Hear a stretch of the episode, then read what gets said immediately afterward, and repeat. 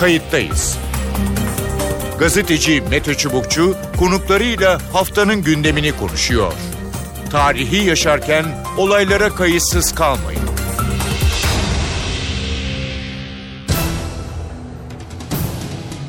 İyi günler bir kayıttayız programıyla daha karşınızdayız. Tarihe ışık tutmak ve olan biteni anlamak için önümüzdeki yarım saat sizlerle birlikte olacağız. Ben Mete Çubukçu. Türkiye 4 ay aradan sonra yine seçim havasında bu kez devletin zirvesine kimin çıkacağı belirlenecek. 12. Cumhurbaşkanlığı için 3 aday var. Başbakan Recep Tayyip Erdoğan, Ekmelettin İhsanoğlu çatı adayı ve HDP eş başkanı Selahattin Demirtaş. Sandığa bir ay kala adaylar seçim kampanyalarına artık start verdi. Peki Türkiye'yi 10 Ağustos ya da ikinci tur olursa 24 Ağustos'tan sonra neler bekliyor? Kim araştırma şirketlerine göre Başbakan Erdoğan favori olarak gösteriliyor ama daha önümüzde haftalar var. Erdoğan nasıl bir cumhurbaşkanı olacağı konusunda adaylığını açıkladığı gün bazı ipuçları verdi. Farklı bir cumhurbaşkanlığı ortaya koyacağını, dinlenme makamı olmayacağını e, söyledi kendi deyimiyle koşan terleyen icraatın içinden bir cumhurbaşkanı olacağını ilan etti. Şimdi anayasaya göre e, bir takım e, yetkileri e, de var. Bakanlar kurulunu toplamak, bakanları e, atamak, YÖK üyelerini seçmek, anayasa mahkemesi üyeleri, danıştay üyelerini e, diye devam eden bir takım haklar var. Bunların ne kadarını kullanacak ya da kullanmayacak? Tabii ki sandıktan kimin çıkacağı henüz belli değil. Tüm bunları yani 10 Ağustos'ta e, isimlere mi oy verilecek, partiler üzerinden mi gidecek ya da bir sistem mi oylanacak? Bugün bunları konuşacağız. Telefon attığımızda Muharrem Sarıkaya var. Habertürk gazetesi köşe yazarı Muharrem Sarıkaya kayıttayız. Hoş geldiniz. Hoş bulduk Mete. Bugün belki e, önümüzdeki e, bir buçuk ay konuşacağımız e, bir konuya e, start e, veriyoruz kayıttayız da e, malum Cumhurbaşkanlığı e, seçimleri.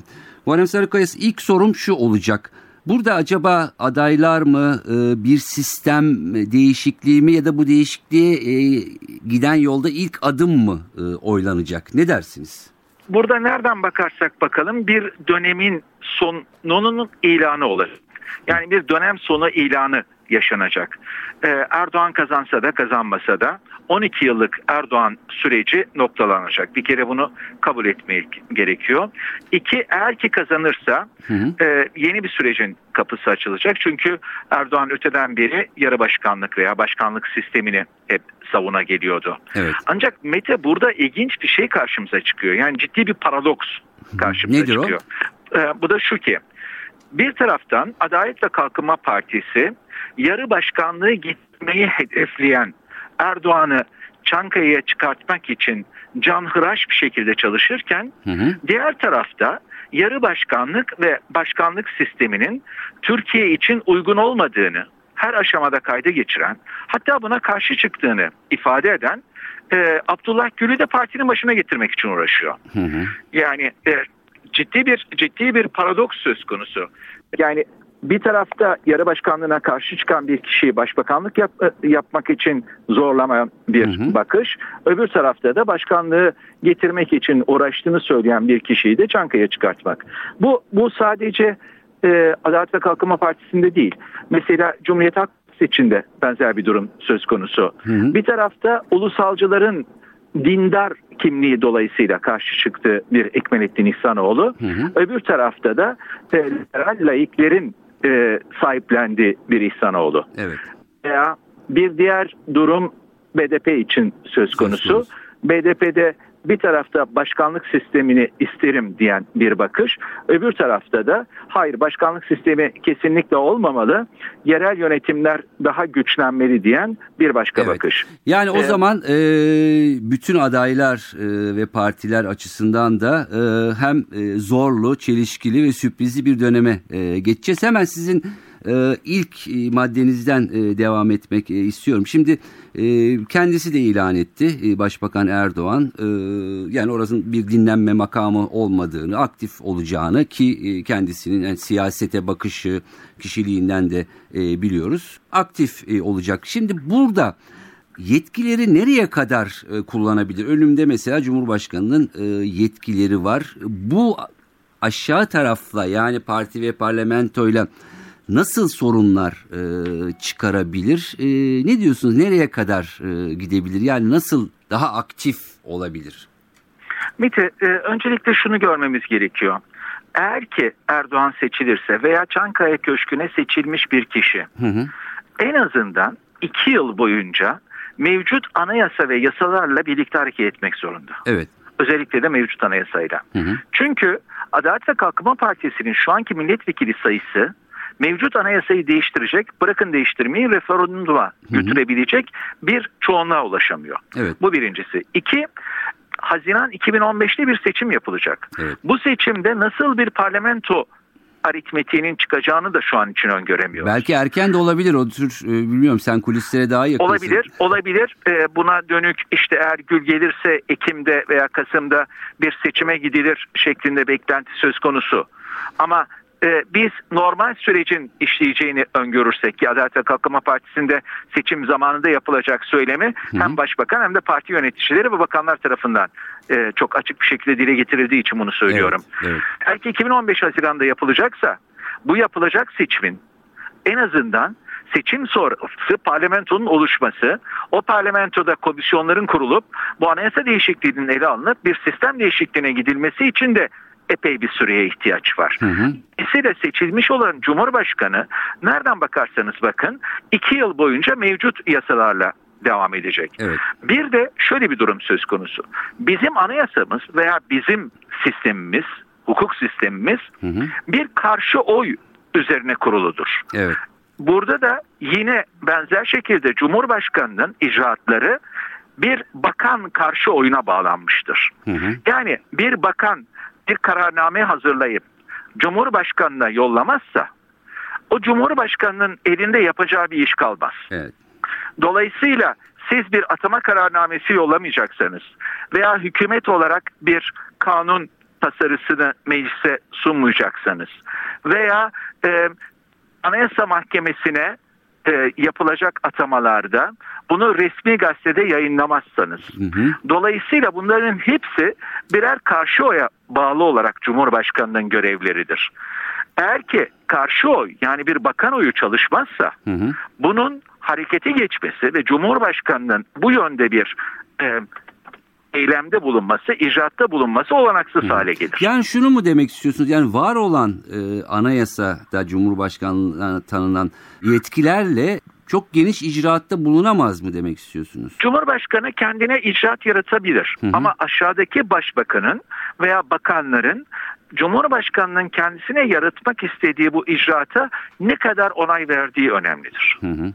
Eğer aşağıdaki bakan veya başbakan bu icraata yüksek oranda icraatta onay vermezse e, mevcut Cumhurbaşkanının veya seçilecek Cumhurbaşkanının veya böyle davranmak isteyen bir Cumhurbaşkanının e, buna e, çok fazla hakkı olmaz hatta davranamaz. Peki e, şimdi baktığımızda e, Adalet ve Kalkınma Partisi dolayısıyla e, Başbakanın e, Cumhurbaşkanlığı sürecindeki e, varsayalım ki söylemiyle e, CHP ya da çatı adayının söylemleri biraz daha farklı olacak. Yani birisi daha sisteme e, değiştirmeye belki tırnak içine yönelik. Diğeri hani var olan sistem üzerinden devam. Böyle mi gidecek? Ne dersiniz? Ee, gördüğüm kadarıyla seçim bunun üzerine oturtulacak. Yani buna Erdoğan her ne kadar vesayet adını koysa da mevcut sistemi değiştirmek veya değiştirmemek konusunda bir yarışın da sinyalini verecek bu.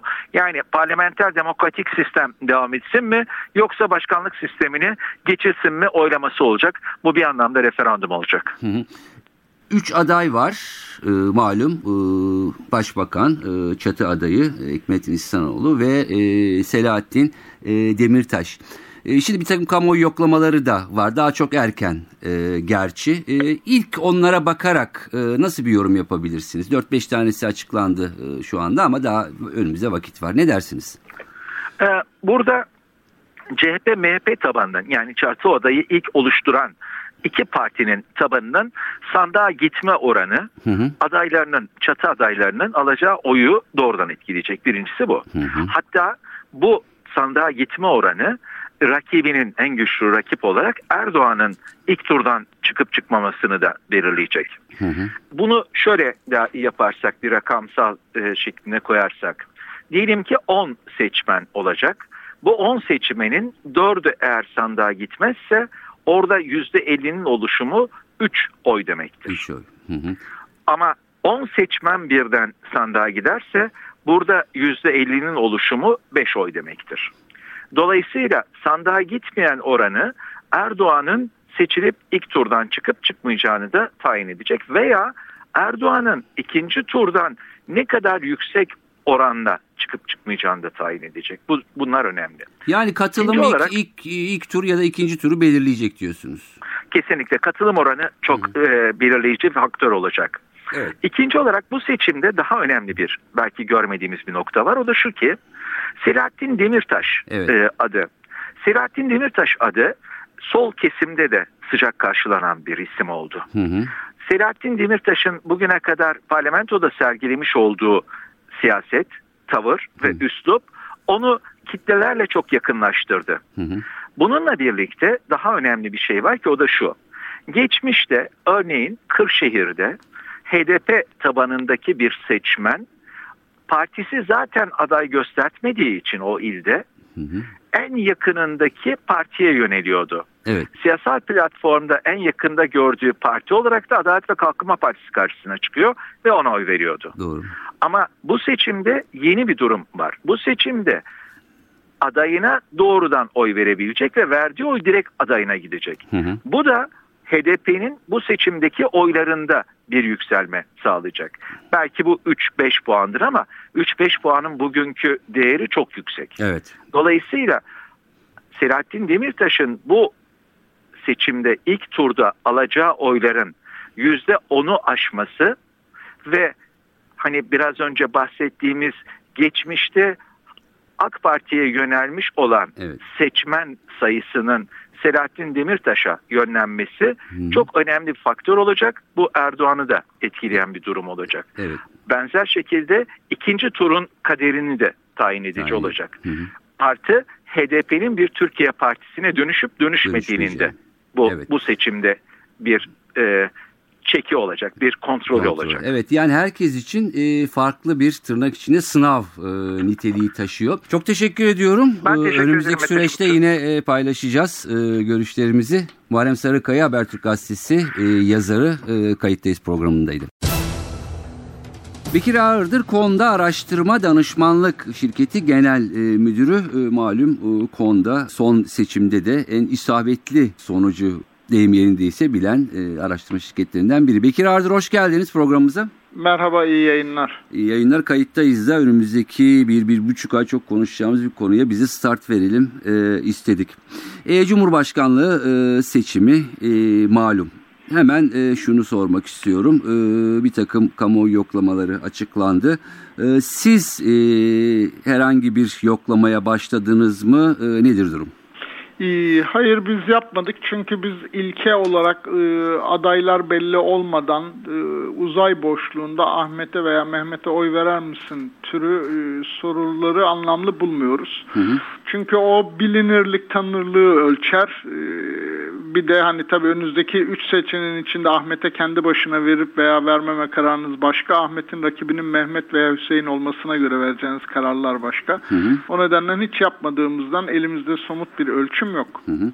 E, şimdi artık hani sizin Ahmet Mehmet Ama dediğiniz evet, isimler belli başlıyor. oldu. Evet Ekmelettin İhsanoğlu, e, Başbakan Erdoğan e, ve Selahattin e, Demirtaş oldu. Siz nasıl bir yöntem e, uygulayacaksınız? Yani periyotlar ne olacak? Nedir sizin yönteminiz? Ee, iki hafta arayla zaten seçimlere de çok az kaldı. Ee, yani şurada neredeyse işte beş hafta var. Evet. İki hafta arayla ve son haftada yine her zamanki gibi seçimden önceki ayın 7'si oluyor yanılmıyorsam. Evet. Ee, beklentimizi, ölçümlerimizin sonucunu kamuoyuyla paylaşacağız. Peki Bekir Bey hızlı hızlı e, devam edelim. E, burada seçmen adayları mı oylayacak yoksa bir sistem değişikliğini mi e, oylayacak? Ya da tahmininiz nedir? Adaylar hangi tırnak içinde propaganda yöntemiyle e, gidecek bir sistem değişikliği mi yoksa isim üzerinden mi? İsim üzerinden değil, sistem değişikliği de değil aslında. Yani e, yerel seçimler bir kere daha şunu gösterdi bence.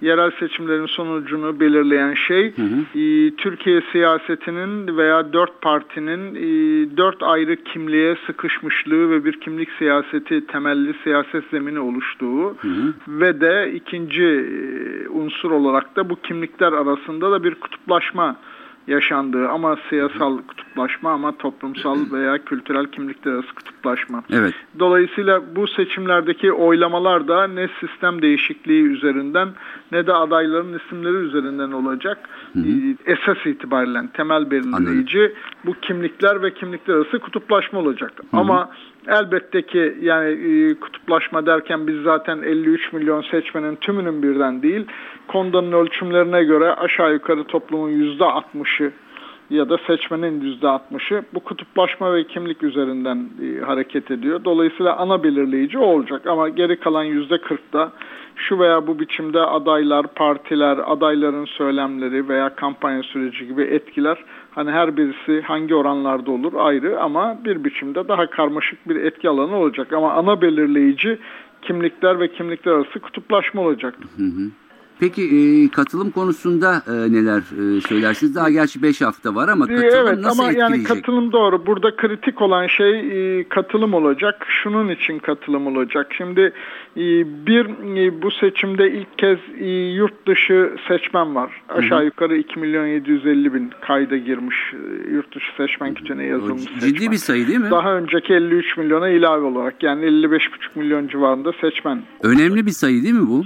E, oldukça önemli bir sayı tabii çünkü toplam seçmene %5 ilave demek. Evet. E, üstelik de ilk kez e, bu uygulanıyor olacak. Dolayısıyla pratikte ne sorunları çıkar veya çıkmaz veya nasıl teşekkür eder? Hani şu anda Van oyları veya Antalya oyları ile ilgili belki genel kanaatlerimiz elimizde yüzlerce e, yapılmış gelmiş bütün işte 20 15 16 tane genel seçim ve yerel hı hı. seçim sonuçları olmakla bir yurt dışı seçmenin eğilimlerine dair elimizde hiçbir veri yok. Evet. E, dolayısıyla 2 milyon 750 binde ciddi bir rakam. Yani 1 milyon seçmenin bir A adayına veya B adayına veya partisine dönmesi ciddi fark ettirir. Hı hı.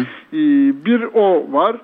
İki, e, yine bu kutuplaşma ama bir yandan da işte adayların kimliği üzerinde yürüyen tartışmanın özellikle CHP, MHP ya da çatı adayı diye tırnak içinde hı hı. söyleyelim, telaffuz edilen meselenin ürettiği olumlu veya olumsuz sonuçlar olacak muhtemelen. Yani hı hı. çünkü şunu biliyoruz, görmezlikten gelemeyiz.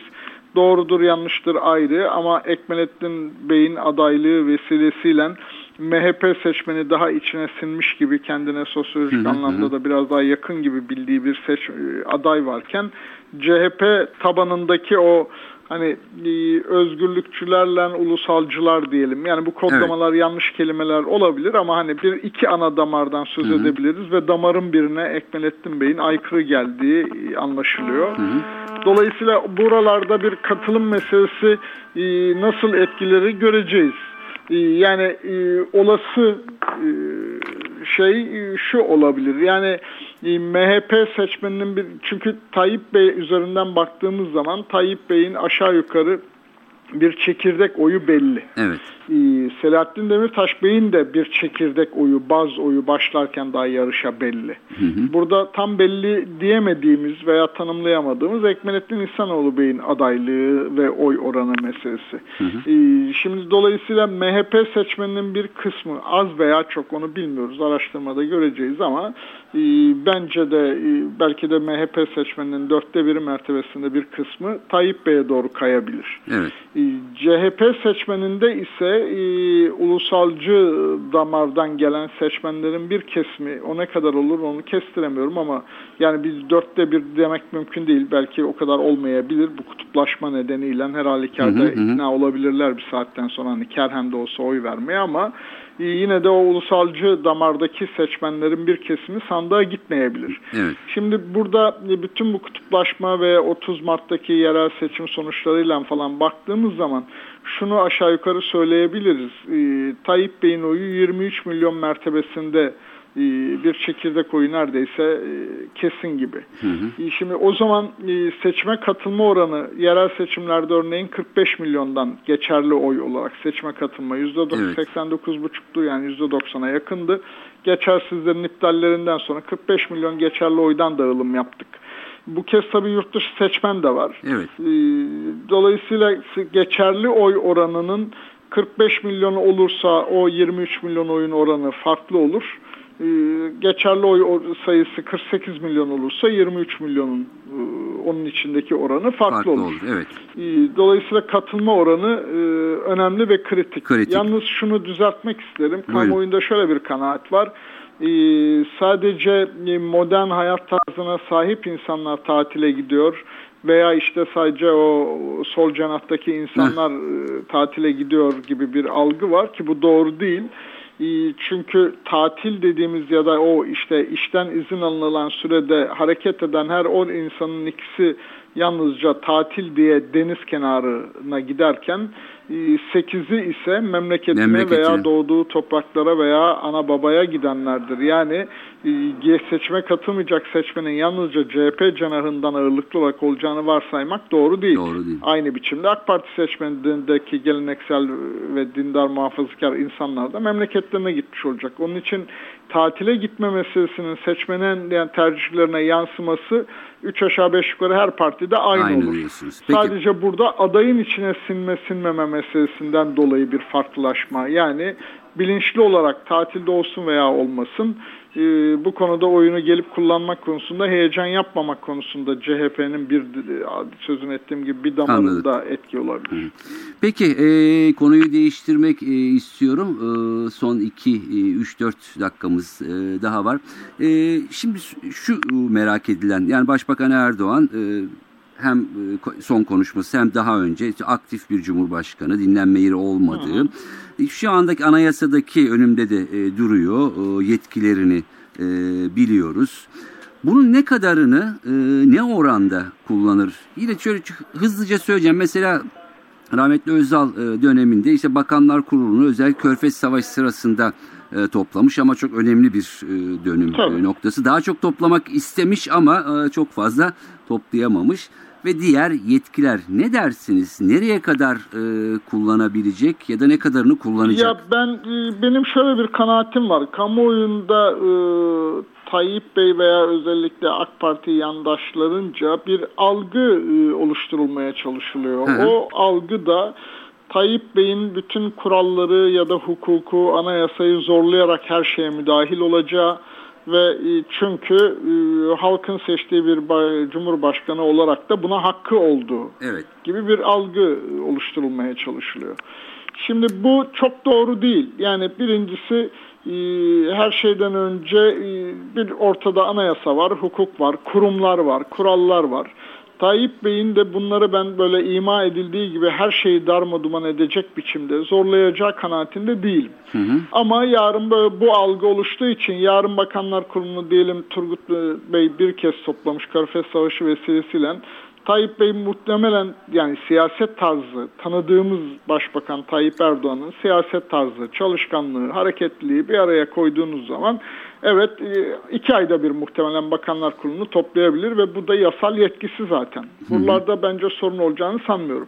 Ama ima edildiği gibi bunun bir fiilen anayasada yazılanlarının tanımlanmış kuralların ve kurumların dışında fiilen bir başkanlık yarı başkanlık iması doğru ol, olduğunu düşünmüyorum. Hı hı. E, Tayyip Bey'in de öyle davranacağını düşünmüyorum. Ama bu algı sayesinde Tayyip Bey'in yarın birçok konuya daha güncel sıcaklığı içinde müdahil olması doğal karşılanacak gibi bir hava oluşturuluyor. Anladım. E, bence Tayyip Bey elbette ki yani yaşı da gereği, e, siyaset tarzı da gereği, vizyonu da gereği elbette ki daha aktif olacağı anlaşılıyor. Ama bu aktifliğin bütün bu kurum ve kuralları zorlayarak, kanırtarak yapılacağı kanaatinde değilim ben. Peki. Çünkü eğer böyle olacaksa şu pa- paradoksu henüz AK Parti'nin de Tayyip Bey'in de çözemediği anlaşılıyor.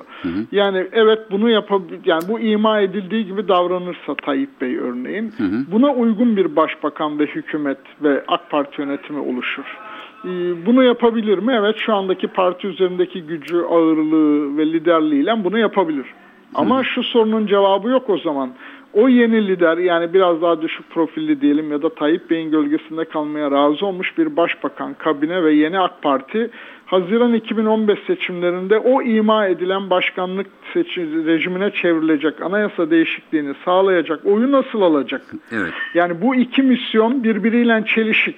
Evet. Yani ki e, anımsayın e, 2011'de AK Parti %49 oyla 327 milletvekili kazandı ve anayasayı değiştirebilecek referanduma götürebilecek o milletvekili sayısına ulaşamadı. Evet. Bu ne demek? Yeni liderin Tayyip Bey'i de aşan bir lider olması ve %51-52 oylara ulaştırması lazım AK Parti'yi. O zaman da bu yeni lider biraz önce birinci adımda tanımlanan o düşük profilli lider olamaz. Olamaz. Evet. Dolayısıyla ya Tayyip Bey'in yapacak denilen şeyler, ima edilen şeyler abartılı ya da yeni lider, yeni başbakan için ima edilen şeyler abartılı veya yanlış.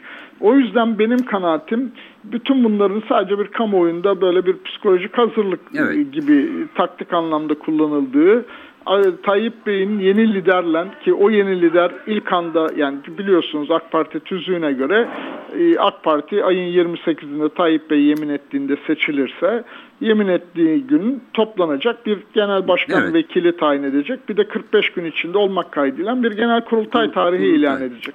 O kurultaydaki delegeler seçecek yeni başbakanı, yeni partinin liderini. Ee, onun için bence oradaki yeni lider konusunda Tayyip Bey'in ve biraz önce konuştuğumuz bütün bu davranış biçimleri, kodlamaları üzerine yeni liderler nasıl bir uzlaşma ürettiklerine bağlıdır. Kritik şey budur Evet. bence. Ee, evet Tayyip Bey biraz daha aktif olacaktır ama yeni liderin de öyle tümüyle ima edildiği gibi silik birisinin olmasını beklemek doğru değildir diye Evet. düşünüyorum. Ee, ama daha önümüzde 5 hafta var. Ee, adaylar e, Başbakan Recep Tayyip Erdoğan, Ekmelettin İhsanoğlu ve Selahattin Demirtaş. Yani sandıktan ne çıkacağını da henüz e, bilmiyoruz. Evet, Sadece şimdi tabii. biraz fikir jimnastiği ve varsayımlar Aynen öyle. üzerinden e, gidiyoruz. Bekir Ağırdır, Konda Genel Müdürü. Çok teşekkür ediyorum kayıttayıza katıldığınız için. Ben de teşekkür İyi ediyorum. günler iyi diliyorum. yayınlar. Hoşçakalın. Evet 10 Ağustos ya da 24 Ağustos Türkiye Cumhuriyeti tarihinde ilk kez halk oyuyla e, sandıktan Cumhurbaşkanı e, seçilecek. Konuklarımızın söylediği gibi birçok bilinmeyen var, birçok varsayım üzerinden konuşuluyor. E, Dolayısıyla e, gerçekten bizi sürprizli zaman zaman çelişkili bir süreç bekliyor gibi görünüyor. Ama iki konumuzun söylediği gibi katılım oranları da hem birinci turda hem ikinci turda e, kimin seçileceğini de e, belirleyecek gibi e, görünüyor. Evet e, biz de buradan start vermiş e, olalım e, Cumhurbaşkanlığı seçimi e, giden yolda. Bu haftalıkta kayıttayızdan e, bu kadar. Ben Mete Çubukçu editörümüz Sevan Kazancı. E, başka bir konuyla yeniden birlikte olmak üzere. Hoşçakalın.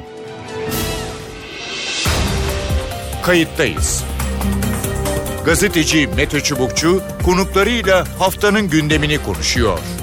Tarihi yaşarken olaylara kayıtsız kalmayın.